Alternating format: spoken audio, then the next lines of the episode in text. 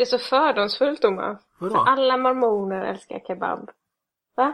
Det, är, Ja. Det jag tänkte, det här är rasistiskt. 18 till 20-åriga killar. De älskar skräpmat och de kommer till Sverige. Och det bekantas de med den här fantastiska delikatessen som kebab är.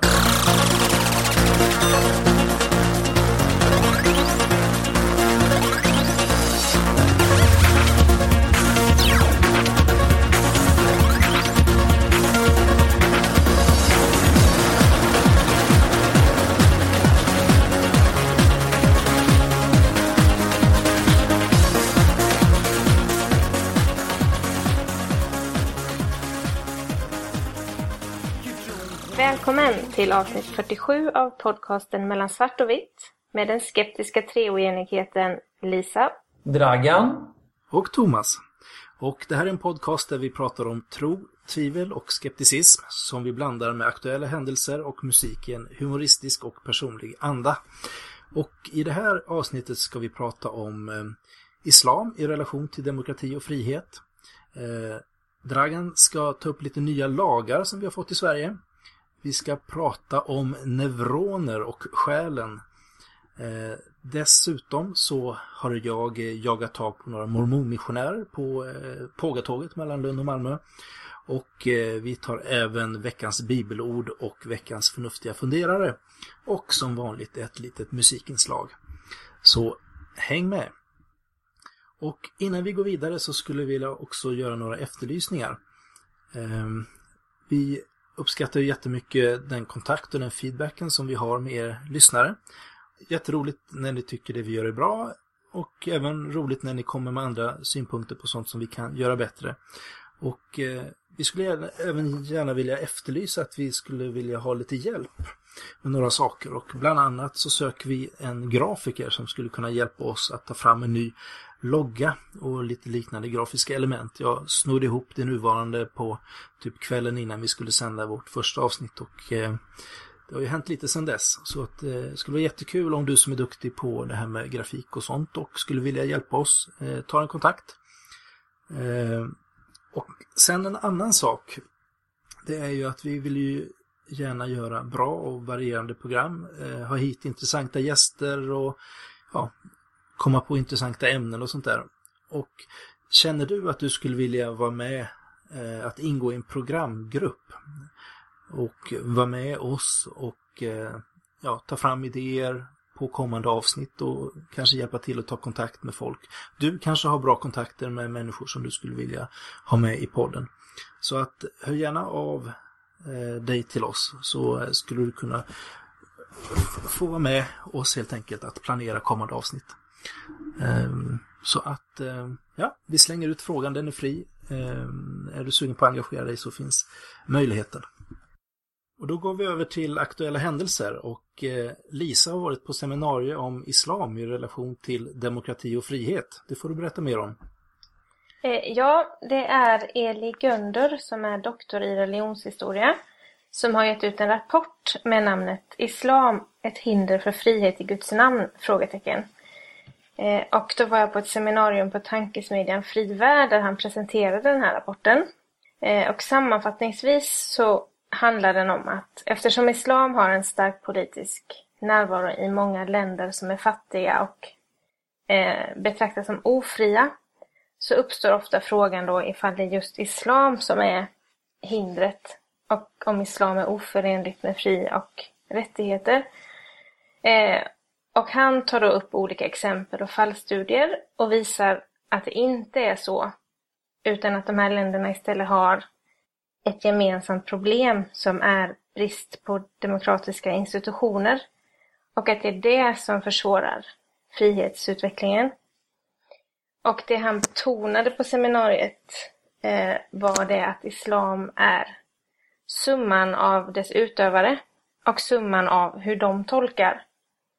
Och då menar han att islam är inte annorlunda än andra religioner i det avseendet. Och han menar också att det är mycket förändring på gång just nu. Eh, inte minst när det gäller eh, jämställdhet och feminister inom islam. Eh, och det jag tänkte på är att det är tydligt att det var en väldigt viktig rapport.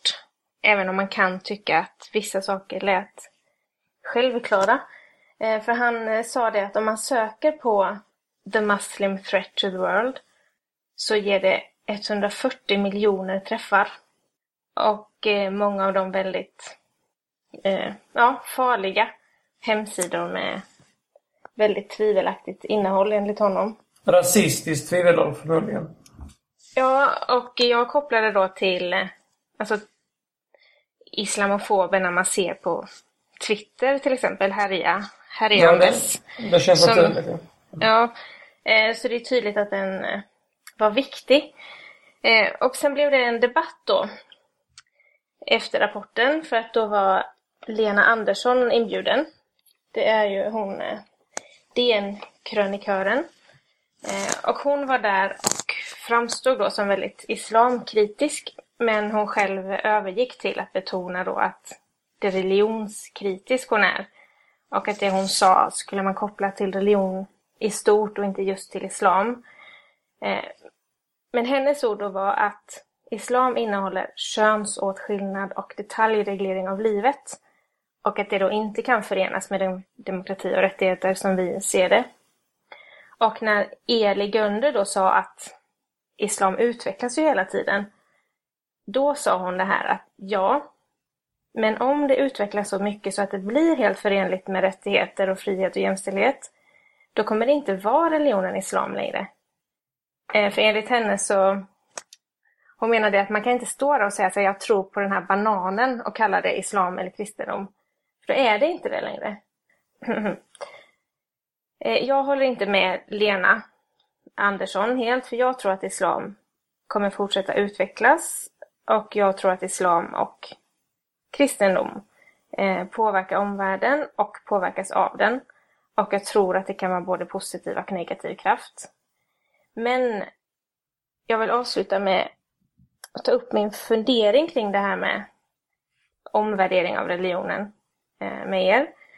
Eh, för jag personligen har tänkt många gånger, till exempel när jag har lyssnat på Mellan svart och vitt, att de som lämnar kristendomen, de har slängt ut barnet med badvattnet på något sätt.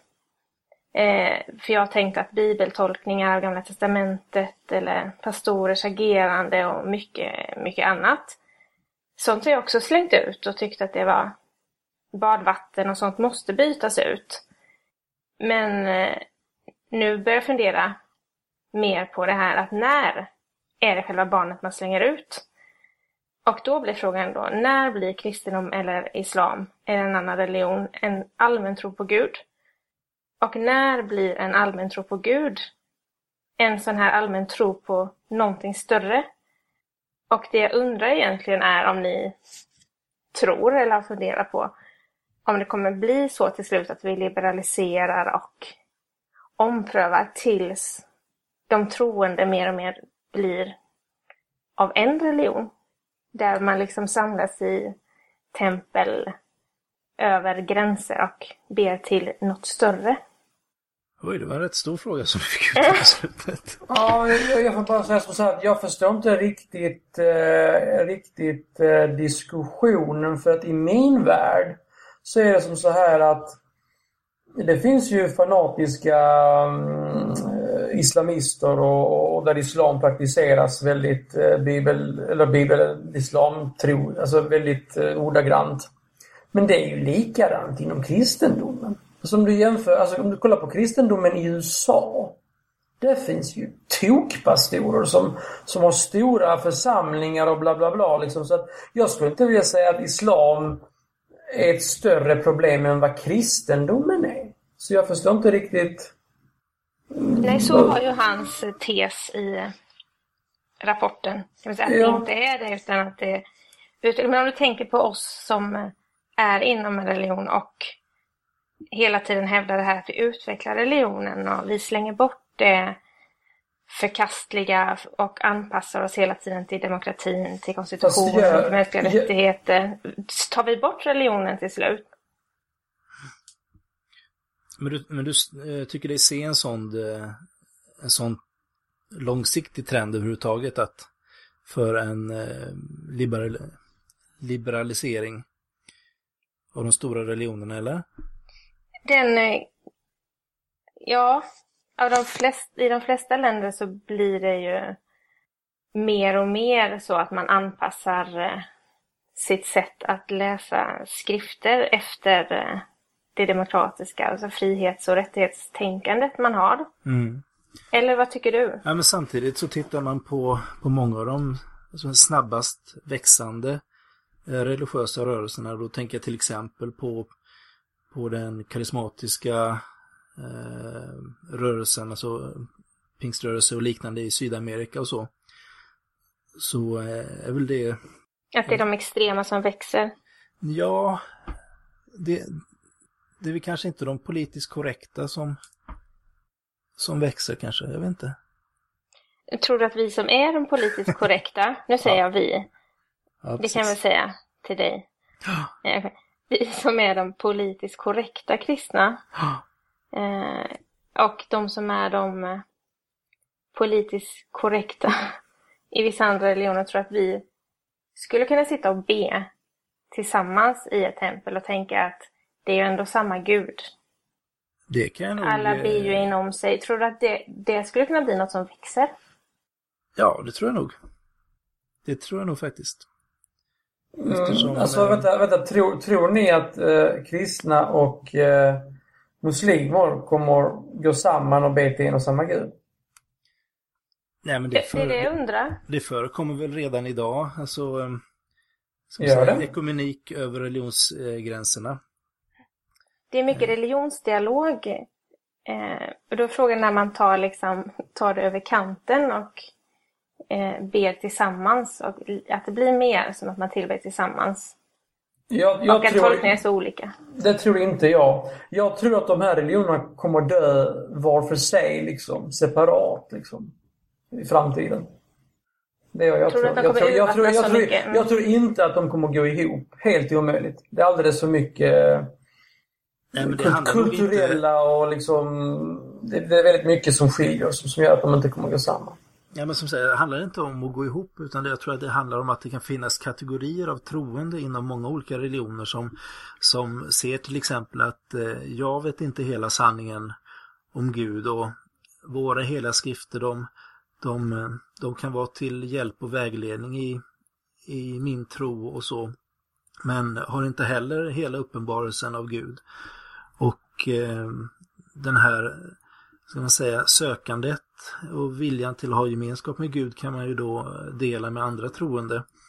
Eh, som kanske kommer från andra kulturer och, och sammanhang.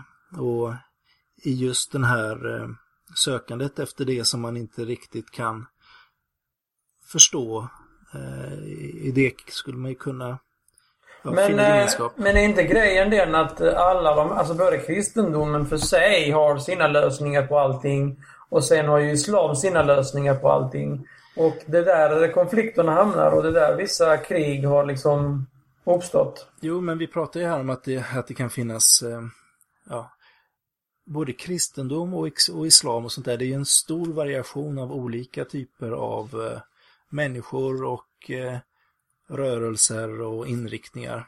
Så att det är ju inte bara, det är inte bara en sak att kristendom är det här och islam och det här och, och så. Och jag, jag Men inte, är, inte, är inte självaste poängen med de här religionerna att man har svar på allting? Nej, det tror jag väldigt många skulle säga att det inte är. I alla fall okay. mm. från de kristna sammanhangen så mm så ska jag säga att po poängen är väl att... Eh...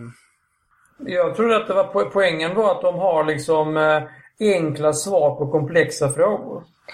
Men människor nu... Eh, jag tror att människor mer och mer, alltså man utbildar sig och eh, det växande medelklass som har mer tid att sitta och tänka, man har tid att grubbla och man möter fler med andra synen på livet och eh, diskuterar över nätet och live när man möts. Då kommer det vara fler som eh, är öppna och det är fler som liberaliserar sina tolkningar även om vi som gör det inte syns och hörs lika mycket som här, jihadister eller extrema kristna som får plats i medier. Så det jag undrar är faktiskt om man tänker långt framåt, som hundra år. Om det finns fler då som bara säger jag är troende. Eller, eh, eller som, som inte säger vilken religion. Kanske. Ja, hundra år var inte så långt kanske. Nej. Fast nu för tiden kan det gå så fort. strömningar kan komma så får, vad heter de här ställena nu igen i Indien som man åker till och sitter och mediterar tillsammans? Ashram. I ett ashram. Där kan jag tänka att det kan sitta människor från olika religioner och be till sin gud. Är det inte så? Jag, jag, tycker också man kan göra en koppling till förra avsnittet när vi pratade med Sebastian och eh, sen. Mm. Att där spelade ju eh, för honom egentligen inte själva läran och hur man såg på universum och, och eh, om det fanns olika gudomar eller inte. Det spelade egentligen ingen roll utan att det var den religiösa praktiken som i hans fall var eh, meditationen som mm. var det centrala. Eh, och det kan man ju dra en parallell med att för, för en troende kanske då bönen är det centrala. Eh, och eh, ja, för att få gemenskap med Gud och exakt då vilka dogmer runt omkring som finns kanske spelar mindre roll. Utan vägen, vägen den egentliga vägen är ju då att, att eh, ja, i bön eller meditation eller på annat sätt eh, komma i kontakt med Gud. Utan att eh, kanske behöva känna att man behöver köpa hela paketet eh, som finns i en religiös skrift eller så. Mm. Shit vad jag känner att vi håller på att bli flummiga. Mm. Ja, jag är ni två i alla fall. Nej, nej men, eh, men visst om man ska...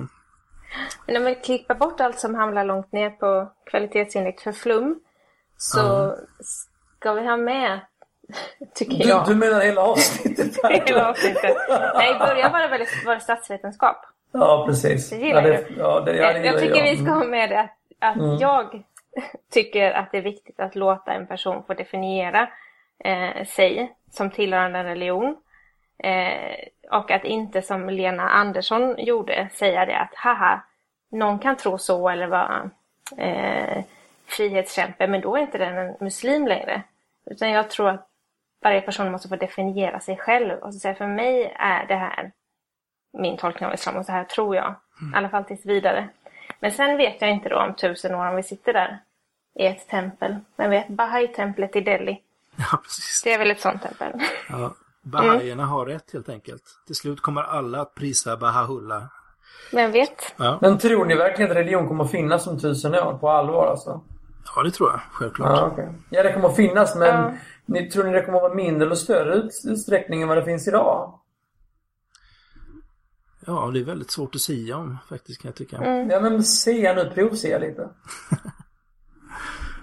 Finns vi här om tusen år då? Ja, om, om vi förutsätter att vi gör det. Jag tror det inte behöver vara mindre.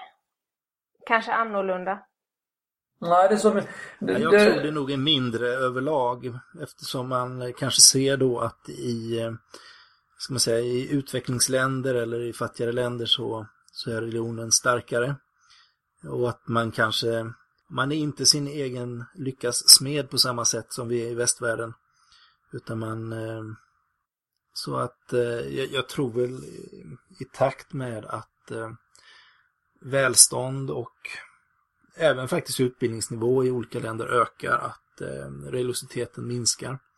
Det finns ju ett klart samband där. Ja, den ändras. Gör det? Var det någonstans? Vi... Förutom i USA då, för där är det ju väldigt religiöst trots att det finns väldigt mycket välutbildat folk. Ja, men titta på kanal 7 då. På att, kan, att kanal 7? Eller vad heter det? Där det bara är program om andlighet och spöken och medier och så. Mm. Att man ser att människors tro på andlighet förändras mer än att den försvinner. Så är det ju i alla fall i Sverige tycker jag. Sen om tusen år så kommer det hänt ganska mycket när det gäller klimat och klimatflyktingar och mm. fattigdom och eh, konkurrens som har förändrat allting. Så tyvärr tror jag inte att det kommer vara så att det inte finns fattiga då. Om det är den korrelationen ni ser. Mm. Nej men som eh en gissning skulle vara att med, procentuellt sett så har det minskat. Men jag tror ändå att det finns en, en stark både andlighet och religiositet kvar om tusen år. Det är min gissning. Mm. Ja, jag har sagt vad jag tror. Uh, ska vi gå över till uh, DN nu? Det kan vi göra. Vad har du hittat mm. där? Jo, uh, idag var jag inne på DN, Dagens Nyheter då, och läste en uh, intressant artikel här. Det är sju nya lagar som man bör känna till. Jag kommer att ta upp tre stycken av dem. Den första är då eh, kriminalisering av kränkande fotografering. Och det står då att ett nytt brott, kränkande fotografering, införs i, införs i brottsbalken. Det blir förbjudet att fotografera personer om de inte är medvetna om fotograferingen så länge de befinner sig i sin privata miljö, till exempel i sin bostad. Eh, fotografer som jobbar med nyhetsförmedling är i princip undantagna. Det förstår inte jag. Förstår ni det? Fotografer som jobbar för nyhetsförmedling är undantagna från denna Men annars skulle paparazzis inte ha något att göra, eller inte ha något jobb. Ja, men är det inte, är det inte därför man, man inför det här liksom? Alltså, det är väl det som är hela poängen? Eller? Nej, men jag tror det, det är väl en reaktion av att det är så lätt att ta bilder på folk i smyg numera. Eh, Men, men, var, men varför, varför är nyhetsförmedlingar undantagna? Journalister har väl eh, en hel del friheter som inte vi andra har. Inte att smyga sig in i folks hem och ta kort på dem. De har väl inte rätt till. Nej, men då, de får inte smyga sig in. Då är det ju olaga intrång. Då är det väl annat. Du menar att om man sitter där och röker en joint med Justin Bieber och jobbar med nyhetsrapportering, då är det okej? Ja, något sånt.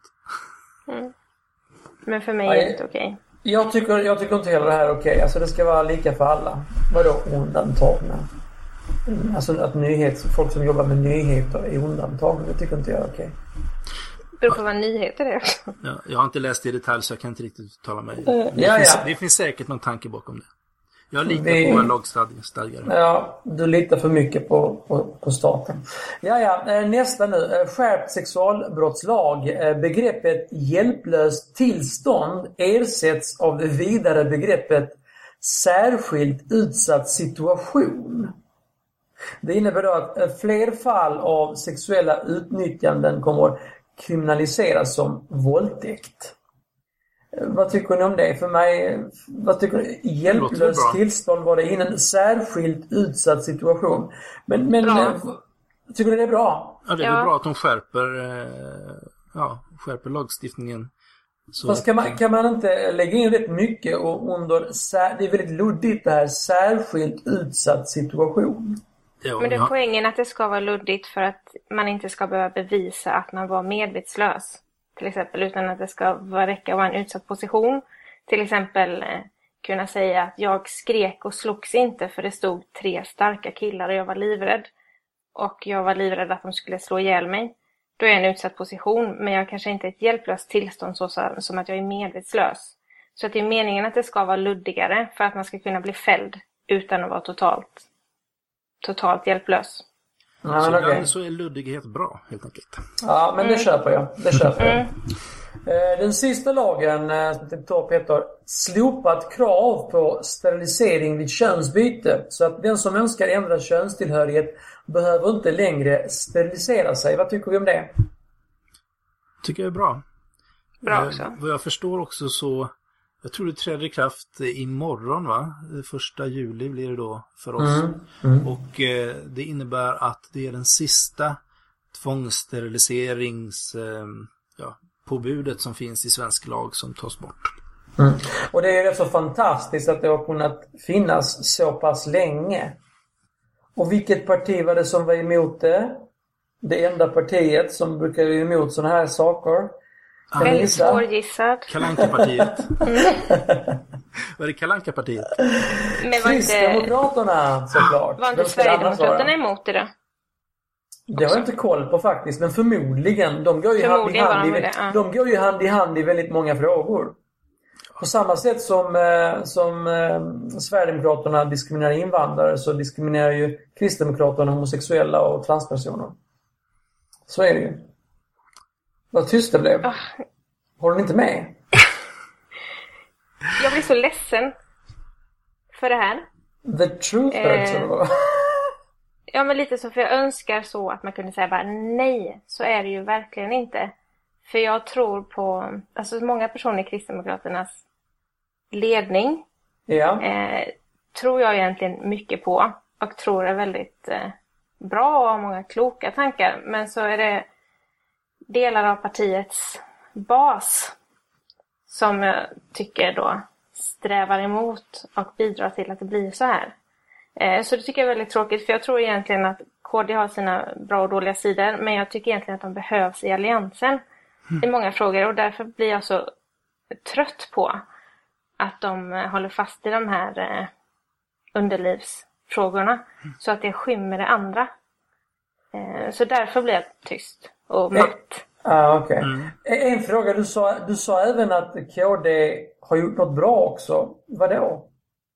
Jag tycker att de är eh, bra och starka i biståndsfrågor och så. Internationell solidaritetsfrågor, eller har varit i alla fall. Är inte de eh, andra partierna också det? Jag, jag tycker eh, Folkpartiet är det och Kristdemokraterna och Vänsterpartiet. Men det är vad jag tycker nu då. Som okay. är genomtänkta, är genomtänkta i det och driver så här biståndsfrågor och solidaritet som en viktig fråga och haft det lite som en kärnfråga. Men mm. nu tycker jag att de inte har fått komma fram då i Alliansen i de här frågorna. Eh, och det är så synd då att de här andra har fått skymma. Är du förvånad och... över att det finns goda sidor hos Kristdemokraterna, Dragan? Uh, ja, det är jag. Allting är inte så svart och men, alltså, men äh, saken är, alltså, det, det, du tog ju upp vissa bra grejer här äh, Lisa. Men alltså mig veterligen så är väl de andra partierna också rätt bra på just de frågorna. Men det beror på vad man tycker är bra. Det är för att de, ja, de är liksom är i linje med mig i de här frågorna. De partierna ah, okay. som jag nämnde. Så det, det, är inte det att de inte har någon tanke de andra. Men jag gillar deras linje i de frågorna. Mm, okay. Men det är klart att jag håller med dig om att de har eh, bromsat för homosexuellas rättigheter och jag inte tycker det är något bra. Alltså för, mig, för, mig är det, för, för mig är det väldigt, för mig är det väldigt, för mig är det väldigt konstigt när man brinner för eh, med, alltså, med människor och så och sen så exkluder, exkluderar man liksom en hel grupp människor. För mig är det väldigt konstigt. För det gör de ju. Jo. Ja, men där ser man ju också en en liberalisering som förstås går alldeles för långsamt men eh, eh, men det går, ju, det går ju åt rätt håll där i alla fall. Och eh, jag tror jag vågar lova att om tusen år så, så är det nog okej okay med KD också faktiskt. Nej men alltså det går helt klart åt rätt håll för de kommer ju inte komma med nästa val. Så jag håller med, det går helt åt rätt håll. De låg över gränsen i alla fall. Nog om KD, eh, mm. men vi stannar kvar i DN tänkte jag. Lisa, du har läst mer i DN. Ja, nu har jag tänkt igen. Det är flummigt igen. Nej, inte så. Eh, nu gällde det en eh, kolumn av David Brooks som jag tyckte var intressant. Det är att han skrev häromdagen det här att människan är mer än neuroner. Utropstecken. För okay. han tycker det att i hjärnforskningen så tar neurologin över mer och mer och ersätter psykologin. Och han tycker att en stark grupp av forskare, så kallade enbartister, som tror att allt är enbart eh, neuronerna då och allt kan beskrivas och förklaras med neuronforskning. Eh, men Brown själv tycker att det här är vad han kallar materiell determinism och intellektuell utopism. Och han tycker att det är omöjligt att förklara människors känslor, reaktioner och beteenden med hjärnskanning. För han säger att människor kommer alltid vara så svår tydda och mångtydiga och alldeles för komplexa för att ses som så enkla. Vi kanske ska, börja med att, vänta, vi kanske ska börja med att förklara vad neuroner är för någonting. Nej, inte jag. Nej, du får hålla det så. Och du får tänka lite på det här med, med distningen. Jag tror att du distade någon gång där. Mm. Eh, nej, men jag tror många sådana här bilder som, som man ser idag av hjärnan där de ska förklara vad det är som händer och så är väl rätt så bristfälliga. Alltså dagens hjärnskanningar kanske inte kan säga allt för mycket men ser man långt fram i tiden, vi har ju ett långt perspektiv idag, så här, tusen år framåt, mm. så um, är det väl inte helt omöjligt att man skulle kunna göra ett så exakta och detaljrika mätningar. Man kan ju faktiskt inte utesluta helt att vi, att vi egentligen är avancerade datorer eh, fulla av buggar och elände. Det där låter ju väldigt förenklat att jämföra oss med datorer. Vi är betydligt mer komplicerade än datorer, hur avancerade de än är. Och jag betvivlar om vi någonsin kommer att kunna bli skannade på det sättet. Eller så ligger, eller så ligger det väldigt långt, långt fram i tiden. Men skulle du säga, Dragan, att vi är mer än vår hjärna? Hur skulle till exempel känslor kunna mätas? Ja. Ja, men för det... Tänker du på någon speciell känsla? Ja, det kan vara vilka känslor som helst. Hur ska man mäta det? Ja, men det är ju någonting som händer i kroppen eller i hjärnan. Eller Ja, men alltså tror du en att känslorna käns- ligger utanför vår kropp? Jo men alltså beroende på vilken känsla det är så, så, så kan det ju ge samma... Alltså det kan ju, det kan ju ge samma mätning oberoende på vilken känsla det är. Och liksom... Jag köper inte det där riktigt. Det tog den upp då att, att eh, olika saker som händer kan, ut, kan utlösa en och samma känsla så det ser likadant ut. Mm. Eller så kan det vara liksom helt tvärtom. Att det är en samma sak som händer men så utlöser det så många olika känslor beroende på tillstånd. Till exempel eh, ett glas vatten man ser. Då reagerar hjärnan så extremt annorlunda beroende av om man var törstande i öknen eller inte var törstig alls. Så han sa att vi fattar ingenting. Och han slutar hela artikeln så med att fråga vad egentligen hjärnan är och vad egentligen psyket är. För han skriver så här, hjärnan är inte detsamma som psyket. Och då tyckte jag det var intressant så frågade jag en läkare som jag känner intimt och väl. Eh, frågade jag så här, är hjärnan och psyket detsamma? Då sa han att ja, det kanske det är. Men vi förstår idag lika mycket om hur hjärnan fungerar som en stenåldersmänniska skulle förstå hur en dator fungerar. Ja. Eh, och det var lite intressant då, men för min del så är jag kvar vid det här. Eh, är psyket och hjärnan samma sak? Eller är det så att psyket är det man kallar, eller jag kallar själen? Och vad är själen då för någonting? Mer än hjärnan? Så vad är för er då? Är psyket och hjärnan detsamma? Eller är psyket och själen detsamma? Och vad är det? Alltså jag har läst lite grann på Wikipedia gällande det här med själ och psyke. Och eh, där definierar de det som, som samma sak beroende på, alltså det står så här då. Själ eller psyke är de mentala förmågorna hos en levande varelse. Förnuft, karaktär, känsla, medvetande, minne, perception, tänkande etc. Inom religioner är människans själ av enbart andlig natur medan nämnda mentala förmågor hör till den materiella världen. Och så Ja, för skulle det jag första också du sa vilja... var hjärnan. Ja. Förlåt. Ja, fast du gick sen över till att prata om själen. Och psyket. Ja, jag tänkte det första du läste där, Ja. i det här citatet. Eh, förnuft, karaktär, känsla, medvetande, minne, perception och tänkande. det är psyket. Det skulle man kunna säga är hjärnan. I så fall. Mm. Ja, det sitter ju inte i fötterna i alla fall, eller hur? Ja. Nej, är det inte... Nej. Så att eh, då kan man ju säga att om man, om man ser att allt det här då som eh, ja, definierar vår eh, levande varelse eh, mentalt eller vad man nu vill kalla det. Eh, om det är hjärnan och nervsystemet och så, så, så är det ju inte omöjligt i en förlängning att, att man kan knäcka den koden. Helt enkelt. Jag är skeptisk. Men Mm. du tror inte att det finns någonting utanför? Utanför? Ja, utanför alltså någon, att vi har någon annan typ av, ja, att vår personlighet ligger någon annanstans än Nej. våra neuroner. Ja, så mm, enligt Wikipedias... En, enligt, enligt Wiki, ja, men alltså jag, jag, jag köper det de skriver där.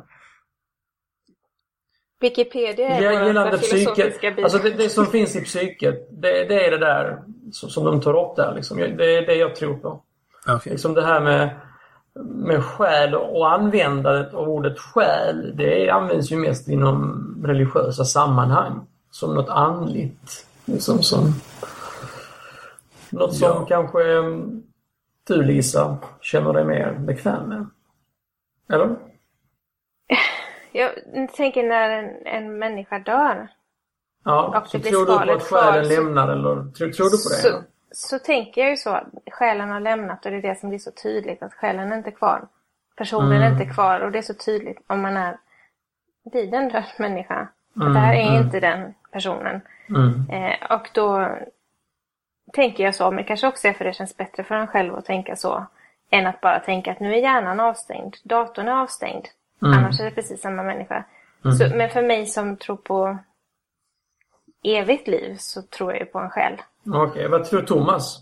Jag bara tänkte det att om man, om man har en dator som man tycker riktigt mycket om som går sönder så känns det inte riktigt som att det är en, en dator. Jo. Nej. Fast eh, Thomas, om du, om du ska svara på frågan. Tror du på det här, det här som eh, Lisa säger här om själen? Han tror att datorer har en själ. Ja, åtminstone de gamla Commodore 64 hade en själ. Skämt åsido, skämt nu. Nej, men jag tycker det här är svårt. Det tillhör väl en av de sakerna som jag tvivlar väldigt starkt på. Så jag, eh, och jag vet inte om det krävs heller att, eh, att göra den uppdelningen. Eh, så. Faktiskt. Men... Och sen tänker jag lite på det här också. Jag menar, ens människa, eh, alltså människans hjärna kan ju påverkas på, på olika sätt under livet. Att den kan, den kan ju bli skadad och så vidare. Och det är väldigt tydligt att, att när hjärnan påverkas av ja, yttre eller inre faktorer att man till exempel kan bli personlighetsförändrad eller ja. Demonbesatt förr i tiden. Nej men ändå, så att, eh, och då kan man ju säga så här, ja men eh, är själen någonting som, som är utanför det, utanför vad, vad som egentligen händer med, eh, med ens hjärna? Så. Då handlar det ju, alltså vad sitter i själen egentligen? Är det mm. personligheten eller är det bara något typ av eh, något yttersta mänskligt väsen eller så? Jag är så flummig jag är så flummigt uppfostrad så att jag minns att när jag var liten så brukar jag prata med min pappa om där var själen är och var någonstans den sitter. Och då kunde vi inte ens enas om ifall den satt någonstans inuti personen eller om den sitter runt omkring På den nivån. Oj då. Är det, inte en aura? Är det inte en aura? Ja, precis. Ja, ja det är nästan en aura. Ja, precis. Ja. För om, om man tror på själen som något större. Vilken, vilken färg har din själ? Du kan säkert hitta någon annan ännu flummigare person som kan se de här aurorna också tror jag. Ja. Jag tror din är Eller så jag passar i någon annan podd. Mm. En flummigare podd, podd än den här. Mm. Ja, ja. Så. Ja, nej, men som sagt, det här är ju ett ämne som man skulle kunna brodera ut rätt ordentligt känner jag. Vi kanske ser, vi kanske kan hitta någon lämplig gäst till exempel som kan hålla oss i handen genom de här svåra frågorna mellan psyke och själ och neuroner. Ja, och om det finns någon läsare som kan tipsa om detta så får ni ju gärna göra det. Läsare, ja. jag menar lyssnare såklart. Ja, gärna. Absolut. Alright. Yes. Vi går vidare lite grann. Ja, Thomas, du har träffat lite mormoner va? Absolut. Är det någonting som jag gillar så är det mormoner eh, faktiskt. Är det inte de som är välklädda sådär med slipsar och så? Ja, de är ju välklädda. Eh, har eh, Oftast brukar det vara män va? Eller är det kvinnor också? Ja, det finns både och faktiskt. Med vita skjortor, eh, lite slips och sen lite namnbricka då där det står äldste någonting, äldste Smith. Mm. Eller så. Men även, även kvinnor brukar gå med för jag, vad jag vet så har jag nästan bara sett män. Ja, det finns även kvinnliga missionärer, missionärer inte lika många. Okay. Och det är ju unga killar, 18 till 20 års ålder som är ute två år och gör andlig värnplikt kan man säga. Mm. Men då är det, är det lite liksom, sådär lite mm, militäriskt som Frälsningsarmén av något slag eller? Nej, jag tror det är väl ingen direkt parallell så, men det, det är lite som att göra lumpen i alla fall. Okej. Okay. Ehm. I religiösa sammanhang? ja, precis. Eller mormonska I mormonska sammanhang. Ja. ja. precis. Nej, men i alla fall så, ehm, så såg jag några vi, ehm, när jag skulle på tåget. Och sen så följde efter dem. Så, så, så, började jag prata med dem och eh, satte på inspelaren också på, eh, på telefonen. Så att eh, vi pratade lite grann och jag tänkte ni kunde få hänga med mig på Pågatåget mellan Lund och Malmö. Mm. Så häng med!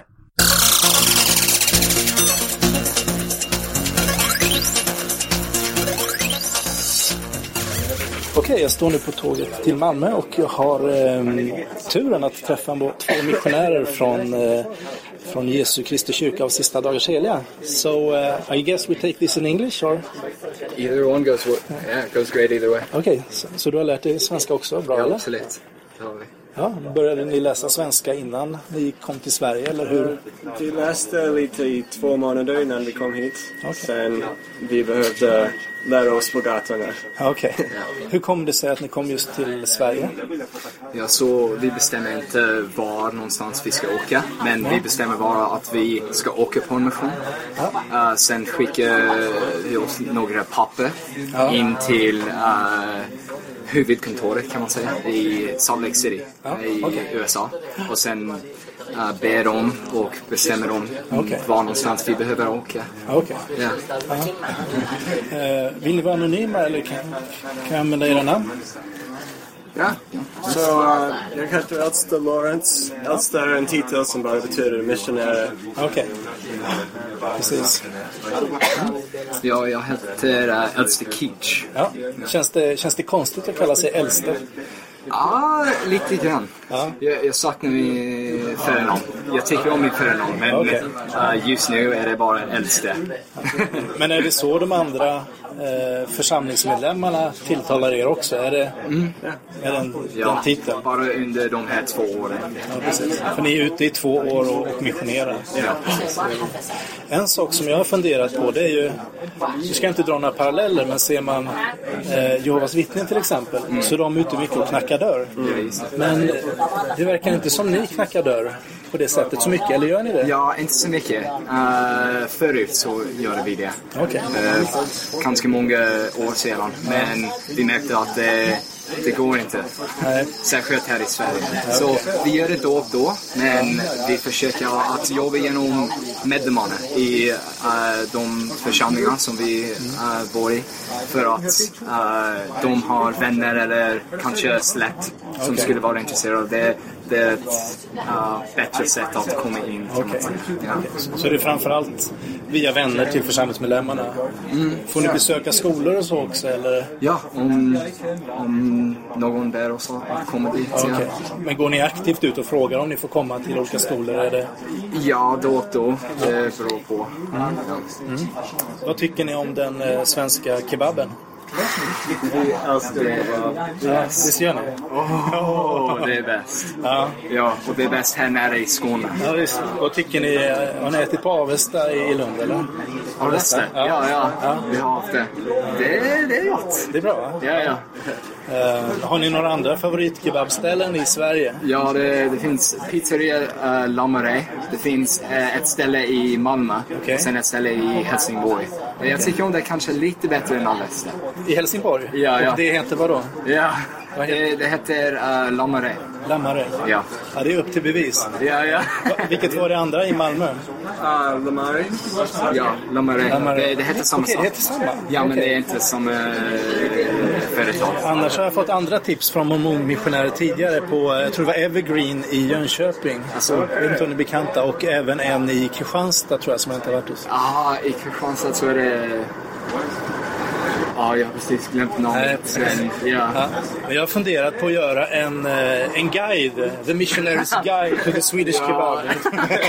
det kanske finns en intern sån eh, inom... eh, Ja, kanske det. Ja. Missionärerna tycker jättemycket om kebab. Ja. Det finns inte i USA. Nej, jag förstår inte. Så. Hur viktigt är det för er att komma till den högsta nivån i den celestiala himlen?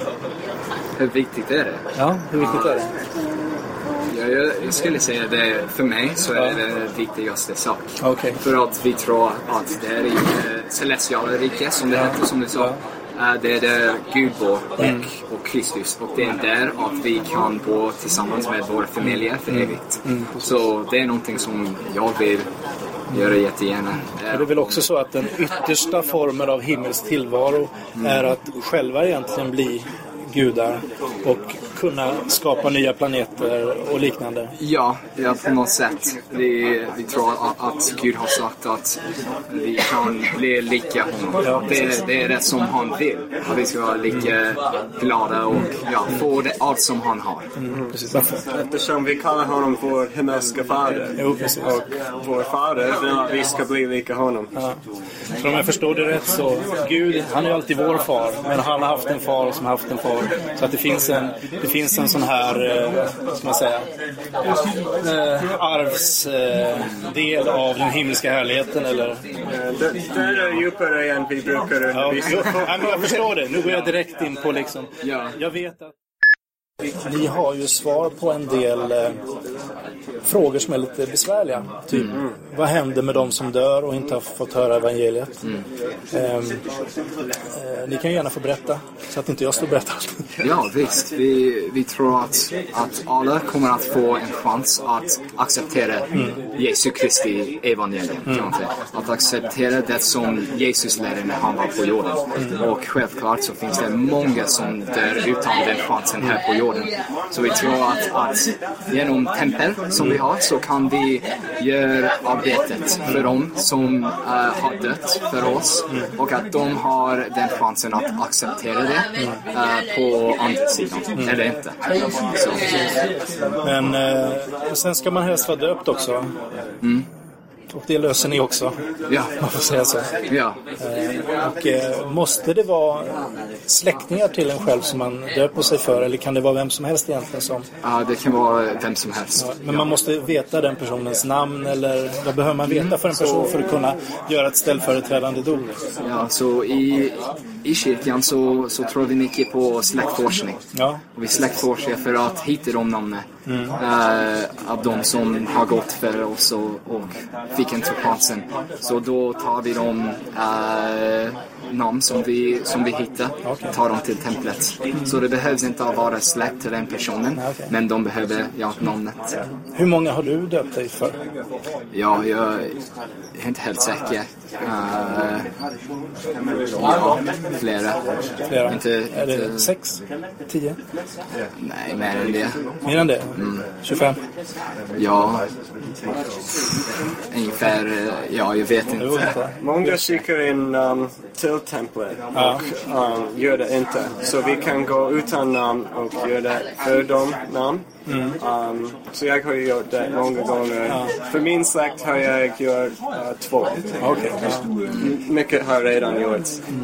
Men då följer ni de så kallade renhetslagen också som innebär att ni inte dricker kaffe eller te eller liknande. Och om jag förstår det rätt så är det en förutsättning för att kunna få gå in i templen. Vilket som i sin tur är en förutsättning för att kunna gifta sig i templen. Som i sin tur är en förutsättning för att komma till de högsta nivåerna i himmelriket. Är jag, är jag rätt på det? Ja, precis. Så man kan säga att eh, en av de största sakerna som vi tror på är lydnad. Och lyda Guds bud. Och vi tror att, att visdomsordet, den lagen som du pratade om, att, att vi dricker inte kaffe eller alkohol eller uh, använder inte tobak. Att det är ett bud från Gud. Så vi tror vi, vi måste lyda alla hans bud för att vara värdig att komma in till templet. Ja. Och vi tror att vi får bud från Gud för att beskydda oss och hjälpa oss leva lyckliga liv. Men om man råkar ta en kopp kaffe då, eh, kan man liksom be om förlåtelse och bli ren igen, eller hur? Absolut. Vi, vi tror vad, vad kallas för försoningen. Okej. Att Kristus han kom ner till jorden för att dö för våra synder. Ja, okej. Eh, att han gav sitt liv för oss så att alla oss kan eh, omvända oss. Vända oss tillbaka till Gud och ja, få förlåtelse för de sakerna som vi gör fel. Är det tufft att vara missionär i Sverige? Hur är det att gå runt med, med, sina, med de vita skjortorna och brickorna och, och liksom kanske försöka prata med folk? Och, Det är ganska tufft eftersom många vill inte prata om religion. Nej. Det är uh, obekvämt för dem. Men vi försöker ändå. Och det är inte så dåligt. Så kan jag alltid trösta er med lite kebab. Ja, Eller hur? absolut. Så att, eh, ja. Men hur är det? Är ni på samma ställe hela tiden under er tid? Eller? Nej, vi, vi byter ut ganska mycket. Så jag har varit i uh, ja, Trollhättan uppe i Göteborg och sen uh, flera ställen i Stockholm och sen i Helsingborg och nu bor jag i Malmö. Så, Vad saknar ni mest av hemma? Vad är hemma någonstans för er? Jag kommer från staten Washington i Okej. nordvästra USA. Okej. ja. Och jag, jag kommer från Utah som varje morgon. Ja. Men vad, vad saknar ni hemifrån mest? Mest min familj skulle jag säga. Ja. Um, jag älskar dem och uh, längtar efter att återvända hem, säger de igen. Ja. Jag, jag skulle säga kanske fast food, snabbmat i USA eller ah, kanske min flickvän, jag vet Du har en flickvän i Ja. Hon väntar på mig kan man säga. Ja, okej. Så hon är inte ute och missionerar? eh, Nej, nej, hon bara pluggar just nu. Ja. Ja, okej. Men ni håller kontakt? jag? ja, vi skriver brev och skickar e-post. Skriver brev? Riktiga brev? Ja, ja. Lite... Ja, om old fashion. Ja, old fashion snail mail. Ja, precis. Men, eh, ja, ja. Jag tänkte på... Eh, hade- du flickvän också eller? Ja, jag har Du har en. också flickvän? Aha. Och hon är faktiskt en missionär också Var är hon någonstans? nu? uh, i USA. Jag vill vara med. Okej, men om man tittar Pingstkyrkan till exempel så, så har man ju en viss betoning på det här med, med tungotal och så. Okej, som ett ja, synligt exempel på att du är andedöpt. Förekommer tungotal hos er? Ja, inte på samma sätt. Vi, vi tror vi som missionärer verkligen får uh, tungomålsgåva.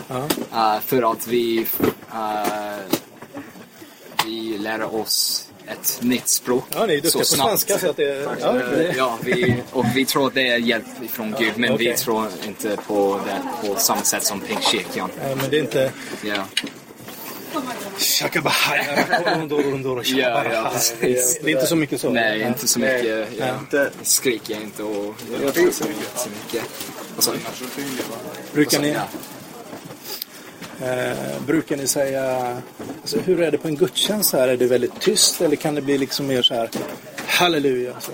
Ja, det är inte så mycket halleluja afrikansk kyrka eller Nej, det någonting. Men det, ja, det är inte tråkigt skulle jag säga. Det, det finns mycket eh, musik och, Ja. och allt men vi försöker att, att hålla det tyst för att hålla eh, respekt. Okej. Ja. Finns det några saker inom er tro som ni, som ni tvivlar på eller som ni har svårt att tro på? Förstår du vad jag menar? Personligen. Ja, personligen. För jag kan ju säga många saker med den kristna tron som jag i som jag tycker är, är svåra. Liksom, eller som man undrar, kan det vara så? Hur är det för er? Är ni tvärsäkra på allt? Eller är det... För mig, eh, när, jag, när jag växte upp eh, så skulle jag hitta några saker som, som jag tänkte kanske Ja men vad, vad är det här för något? Varför tror vi på det här? Eller någonting. Och jag skulle ha de frågorna. Men varje gång när jag fick svaret till det så kände, ja, så kände jag lugn igen och, och trygg igen eh, i, ja, i kyrkan. Så eh, just nu ja, tvivlar jag inte på någonting specifikt. Hur är det med dig? um, jag håller med att um, det finns egentligen ingenting jag tvivlar om. Jag fortfarande har frågor. Men vi tror väldigt mycket på den heliga anden. Att den heliga anden kan vittna om sanningen. Så om man har en fråga kan man bara fråga Gud och få ett svar genom våra känslor och tankar. Så det är någonting jag kan göra mycket. Och jag har fått många svar. Okej. Tyvärr måste jag gå, för jag har ett möte halv tre. Ja, Men, eh, det var kul. ja, det är trevligt att träffa er. Absolut.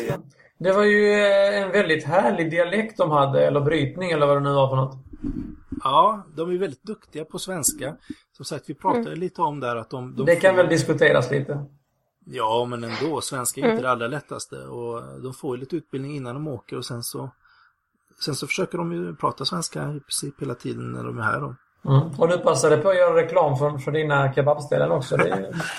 Det är ju så här, det är ju rätt roligt. Det kan ni ju eh, prova om ni träffar några mormonmissionärer. Att de är ju fruktansvärt förtjusta i den svenska kebaben. Eh, och just den här, så att säga, mer gyrosbaserade grishalskebaben, gärna med lite majonnäsbaserad sås. Eh, så. Eh, ja, ni vet vad jag snackar om, ni som, ni som eh, är inne på det här. Och eh, det finns ju tydligen inte i USA. Det är så fördomsfullt, Oma. Vadå? Alla mormoner älskar kebab. Va? Det, är, Ja. jag tänkte, det här är rasistiskt. 18 till 20-åriga killar. De älskar skräpmat och de kommer till Sverige och det bekantas de med den här fantastiska delikatessen som kebab är. Så att, eh, och jag pratar inte om de här hyvlade kossorna som man också kan köpa utan mer Hästarna. den här alltså, Hyvlade hästarna. Ja, de här marinerade bitarna av liksom karékött och i grishals och så. Det, eh, en gång så såg jag, tror jag, ett dussin mormoner utanför min favorit eh, här i, i Lund. Och jag, det var så synd att jag inte eh, var lite flink där och tog ett foto och instagrammade det. Det skulle ju varit episkt. Men, Det hade varit bra för podden. ja, precis. Men det är bara att häcka lite utanför där, för de kommer ju förr eller senare, det vet man. Men du vet hur det är med de här lagarna och fotograferingen nu va? Ja, precis. Men det, men det var ju i hemmet, eller hur? Ja, just det. Så var det. Så det här är ju helt okej. ja. Ja, och sen, sen är det väl nästan så här att jag kan få det där journalistiska frikortet också eftersom vi håller på och sänder podd va? Ja, så är det ju faktiskt. Så du kan ju faktiskt gå hem och filma lite. till folk. precis. Mm, mm. Nej men sen är det ju roligt i och med att om man jämför eh, mormoner som är ute och Jehovas vittnen till exempel så eh, jag vet ju till exempel, jag har ju haft eh, en mormonmissionär som har varit hemma hos mig och vi har bett tillsammans. Just apropå det här att be tillsammans inom olika religioner. Medan eh, ett Jehovas vittne skulle ju aldrig eh, be eh, tillsammans med, med någon, tror jag. Nu, är ju inte Erik här så han kan inte eh, säga det, men jag, tror inte de skulle göra det eh, på det sättet. Eh, Men ni Hur kan ju prova alltså dem? att eh, bjuda in ett eh, vittne och lägg händerna på dem och be för dem och välsigna dem så. Se hur det går. Hur går det Ja. för dem med missionerandet då? Eller pratar ni bara Alltså vi, kebab eller? vi, ja, precis. Eh, Jag spelade ju mest upp klippet med kebabet för nu. Mm. Eh, ja, jag tror väl att de, de växer nog lite långsamt tror jag. Eh, I Sverige så är det nog väldigt hårt, alltså det, det är ett hårt missionsfält. Så. Men generellt sett så är väl mormonerna, eh, tillhör väl de mer växande rörelserna och det är väl eh, som på många andra ställen tror jag att de växer mycket i Sydamerika och, och så. Jag säger bara som eh, Richard Dawkins. De bygger sitt trams på en fejkad bok liksom, som inte ens är skriven när den skulle skrivas. Liksom. Det tycker jag är lite pinsamt. Skulle du säga att det är sagor och trams? Eh, jag vill inte använda de orden, men nå- något åt det hållet om man säger som så. Måste Det skulle vara mig lite. otroligt respektlöst att använda de orden. Ja, precis. Vadå, sagor och trams? Ja. Ja, Så nu, nu sa han det. skulle du ju aldrig Bra. säga. Då kan jag Nej, inte klippa. nu när Lisa är här, det går ju inte. Ja, nej Men- men det är faktiskt, eh, det är säkert väldigt, man blir säkert uppbyggd av det här och gå runt och gå runt och knacka, knacka, tjata, tjata fast man får ett nej, nej, nej Mm. hela tiden. Undrar vad det gör med en som människa sen, vare sig man är kvar i den tron eller lämnar den. Mm. Eh, man lär ju sig någonting om att vara ihärdig. Sen tänkte jag bara säga en skillnad också tycker jag när det gäller att möta eh, vittnen och mormoner. Det är ju att eh, vittnena vill ju ofta alltså, övertyga en. Alltså, de, de kan ofta föra väldigt, som säga, eh, de är duktiga på att argumentera och vill liksom påvisa att här och här och här står det så och därför så är det så här. Ja, men alltså duktiga på, alltså köper man inte det så köper man inte det liksom. Nej, men de är, ändå Okej. duk- de är väldigt duktiga på det. Eh, och, och så va. Men alltså, mormonerna ska inte säga att de inte är lika duktiga, men de kan säga så här att ja, jag, jag kan inte övertyga dig utan du får be, be till Gud så kan den heliga ande uppenbara dig för dig. Alltså de kan släppa det där och sen säga att ja, gå hem och be över det här. Så. Mm. Vilket är också lite skojsigt. Eh, Mm. Alltså, för det är svårt. Ja, men om jag, om jag går hem och ber eh, kommer jag få svaret då att det här är det här är liksom inte alls sant? Eller kommer jag få svaret att det är sant? Eller kommer jag inte få något svar alls för det finns ingen gud? Eller, ja. Eller svarar han och jag hör det inte. Provade du? Ja, jag vet inte om jag har knäböjt och frågat mig om mormons bok eh, är sann. Men det, varför inte? Det kan vi göra Prova och återkom. Mm. Ja, precis. Eh, Det kanske, är, det kanske är så att Gud snackar med oss människor fast vi förstår ingenting. Ungefär lika mycket som vi skulle prata med en kackerlacka och få den att förstå någonting liksom. Det kanske är så. Precis. det. Mm. Men det är bra så när den här hjärnforskningen har kommit längre så att man kan eh, skanna den här kackerlackan och, och förstå lite grann i alla fall. Mm, Precis. Men eh, en annan punkt som vi tänkte ta idag är ju veckans citat. Back from the dead liksom. Back from the dead. Eh, och jag tänkte börja med ett bibelord från femte Mosebok eh, 10 och 12. Och eh, står det så här. Och nu Israel, vad begär Herren din Gud av dig? Bara att du fruktar Herren din Gud så att du alltid vandrar hans vägar, älskar honom och tjänar Herren din Gud av hela ditt hjärta och med hela din själ. Så det var bara det man skulle göra. Skönt. Med alla dina neuroner. Ja, precis. Älskar du Gud av hela ditt hjärta och hela din själ, Lisa? Gör du? Nej, det gör jag inte. Inte? Nej, det gör jag inte. Det låter ju jättesvårt. Mm. Ja, men det är ju så. Man älskar sig själv, sin fru, sina barn, sina vänner. Men det här med att älska Gud. Mm. Alltså det blir så abstrakt. Ja, det är väldigt abstrakt. Och det beror på vad man tänker att Gud är. Dragas favoritfråga. Mm. Hur ser Om, han ut? Är det en är gubbe? för Är det en gubbe på ett moln eller finns han i allting liksom? Det är det som är så svårt när man, eh, vad ska man säga, inte är som man var man var i tonåren och, och sjöng de här lovsångerna att eh, och jag älskade Jesus och eh, allt sånt här då. Eh, och jag vill göra allt för dig och, och sådär. Men det, intressant, det intressanta är att eh, det finns även, det sista ordet där är ju faktiskt själ. Ja visst. Om man byter Precis. ut själ mot psyke, hur skulle det låta? Älskar honom och tjänar Herren din Gud av hela ditt hjärta och med hela ditt psyke. Ja, men faktiskt i Nya Testamentet står det hela ditt hjärta, hela din själ och hela ditt förstånd. Tror jag till och med.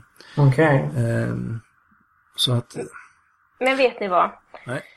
Eh, det du sa nu, eh, att när man var mer så här, radikal och hade en mer tydlig bild av vem Gud var. Jag kan säga att jag hade nog mycket svårare att älska Gud då. Och Hur, hur var den tydliga bilden? Hur såg han ut då? Men då hade jag en mer bibel... Trodde mer på Bibeln ord för ord. Okej, och då är det Ja, en gubbe på det ett mer moln hur då? Gud- var. Dragan, det finns Nej, det ingenstans står ingenting i med Bibeln det. där det står att det är gubbe på ett moln. Okej, vad står det i Du Bibeln har sett det i någon barnbok någonstans. Jag fattar Nej. inte var du får det ifrån. Nej men vänta nu här. Du får, nu får, vänta nu här lite grann. Vi hade ju faktiskt en gäst här. Vi hade faktiskt en gäst här. Och när han trodde på, på Gud så trodde han just på en gubbe som satt på ett moln. Det ifrån trodde det. Ja, men det, det, det finns väl någon typ av bild framförallt hos Ja, barn om jag får säga så. Och, och, att var, Gud och finns var har man fått den ifrån?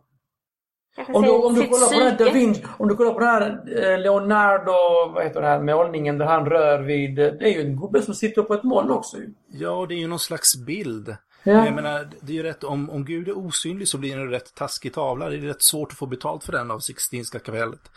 Men då Alltså, kanske man, men då kanske man trodde, men men då kanske, alltså är inte det ett bevis på att man då trodde på att det var en gubbe på ett moln med tanke på att han är avbildad på det sättet?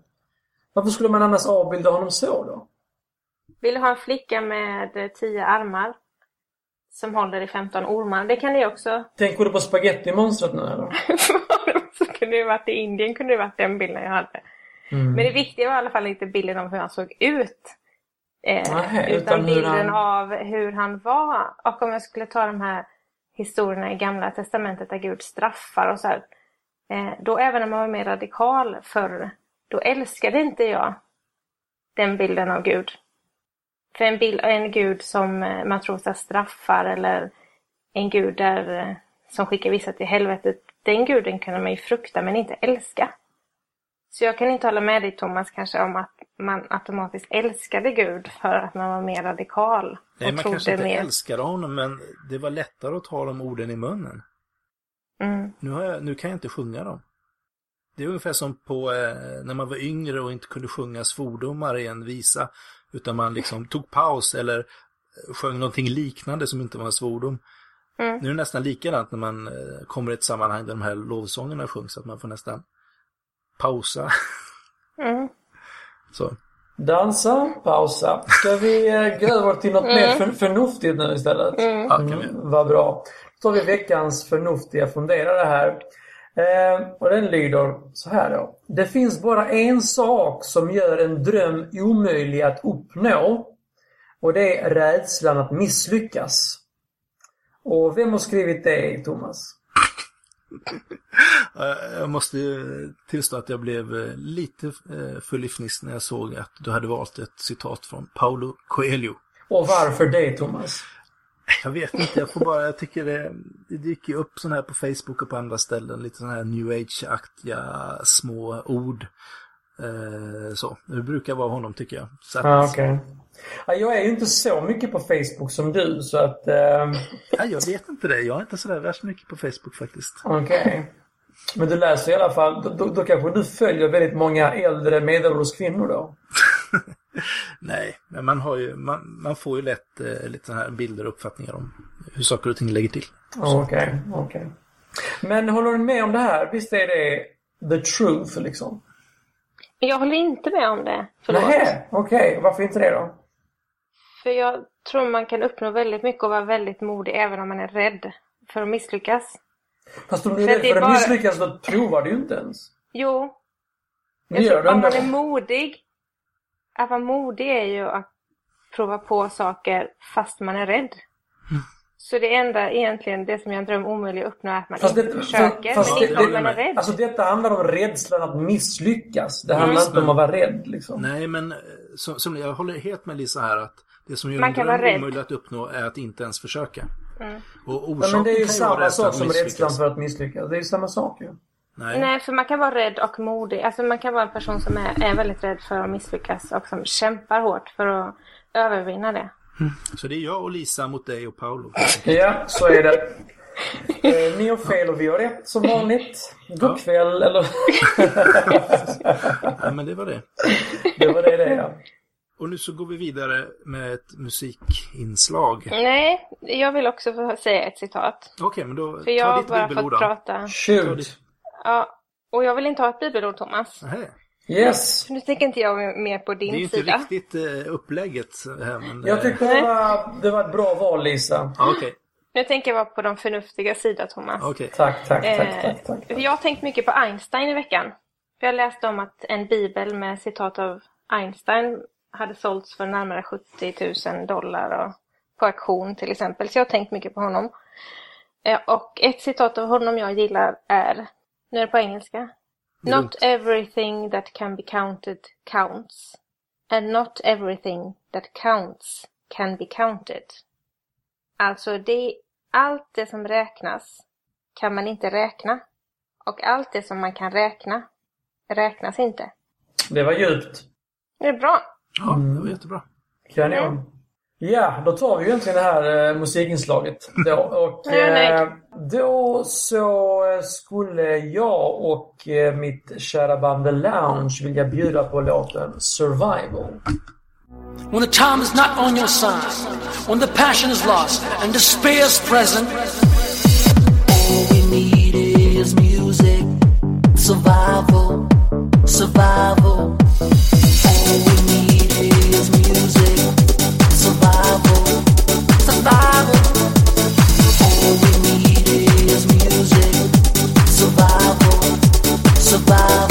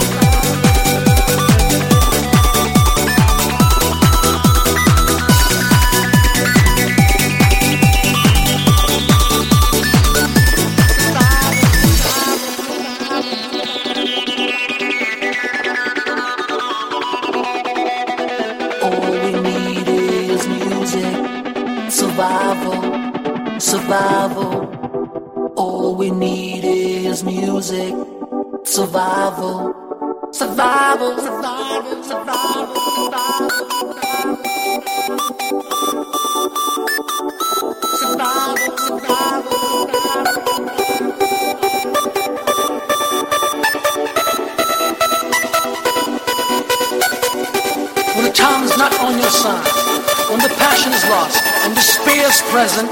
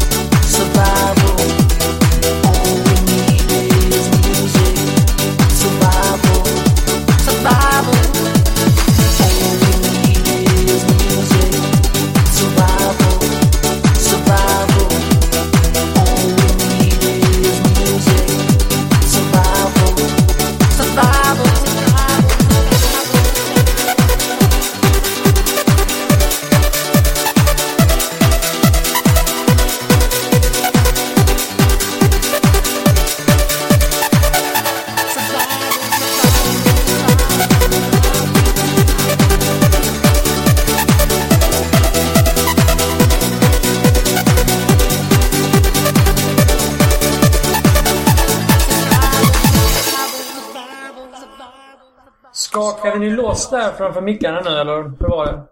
Ja, det var en riktig dansdänga va? Ja, det Bra. var en riktig kioskvältare. Tack så mycket, tack så mycket. Alltså ta inte det här på fel sätt nu. Nej, Men eh, jag tycker Melodifestivalen. det, nej men det tar inte jag på fel. Vi har till och med gjort en låt som, som är anpassad för... Ja, men eh, hört det. Så att nej, jag tar inte...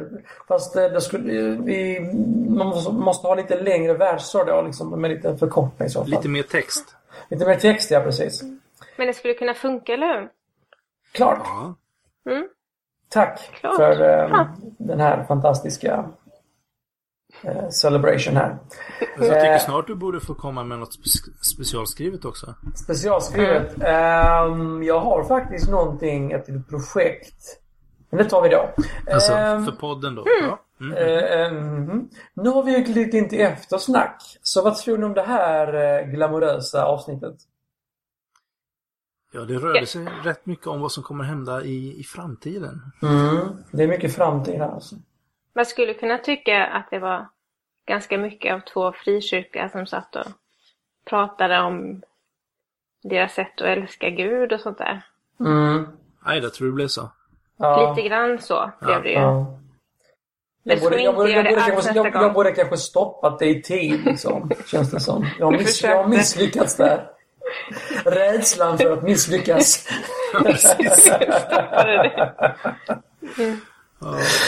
ja. Ja. Nej, men det här blir nog bra. Det tror jag. Vi får hoppas på det i alla fall. Eller så får eh, lyssnarna säga sitt. Precis. Mm. Men vi tackar för att ni stod ut med oss ytterligare en vecka. Yes. Thank you everybody. Och Bye, bye. Eh, klipp det här avsnittet gjorde Marcus Forsén. Tack så mycket. Du har lyssnat på podcasten Mellan svart och vitt. En podcast som handlar om tro, tvivel, skepticism och humanism.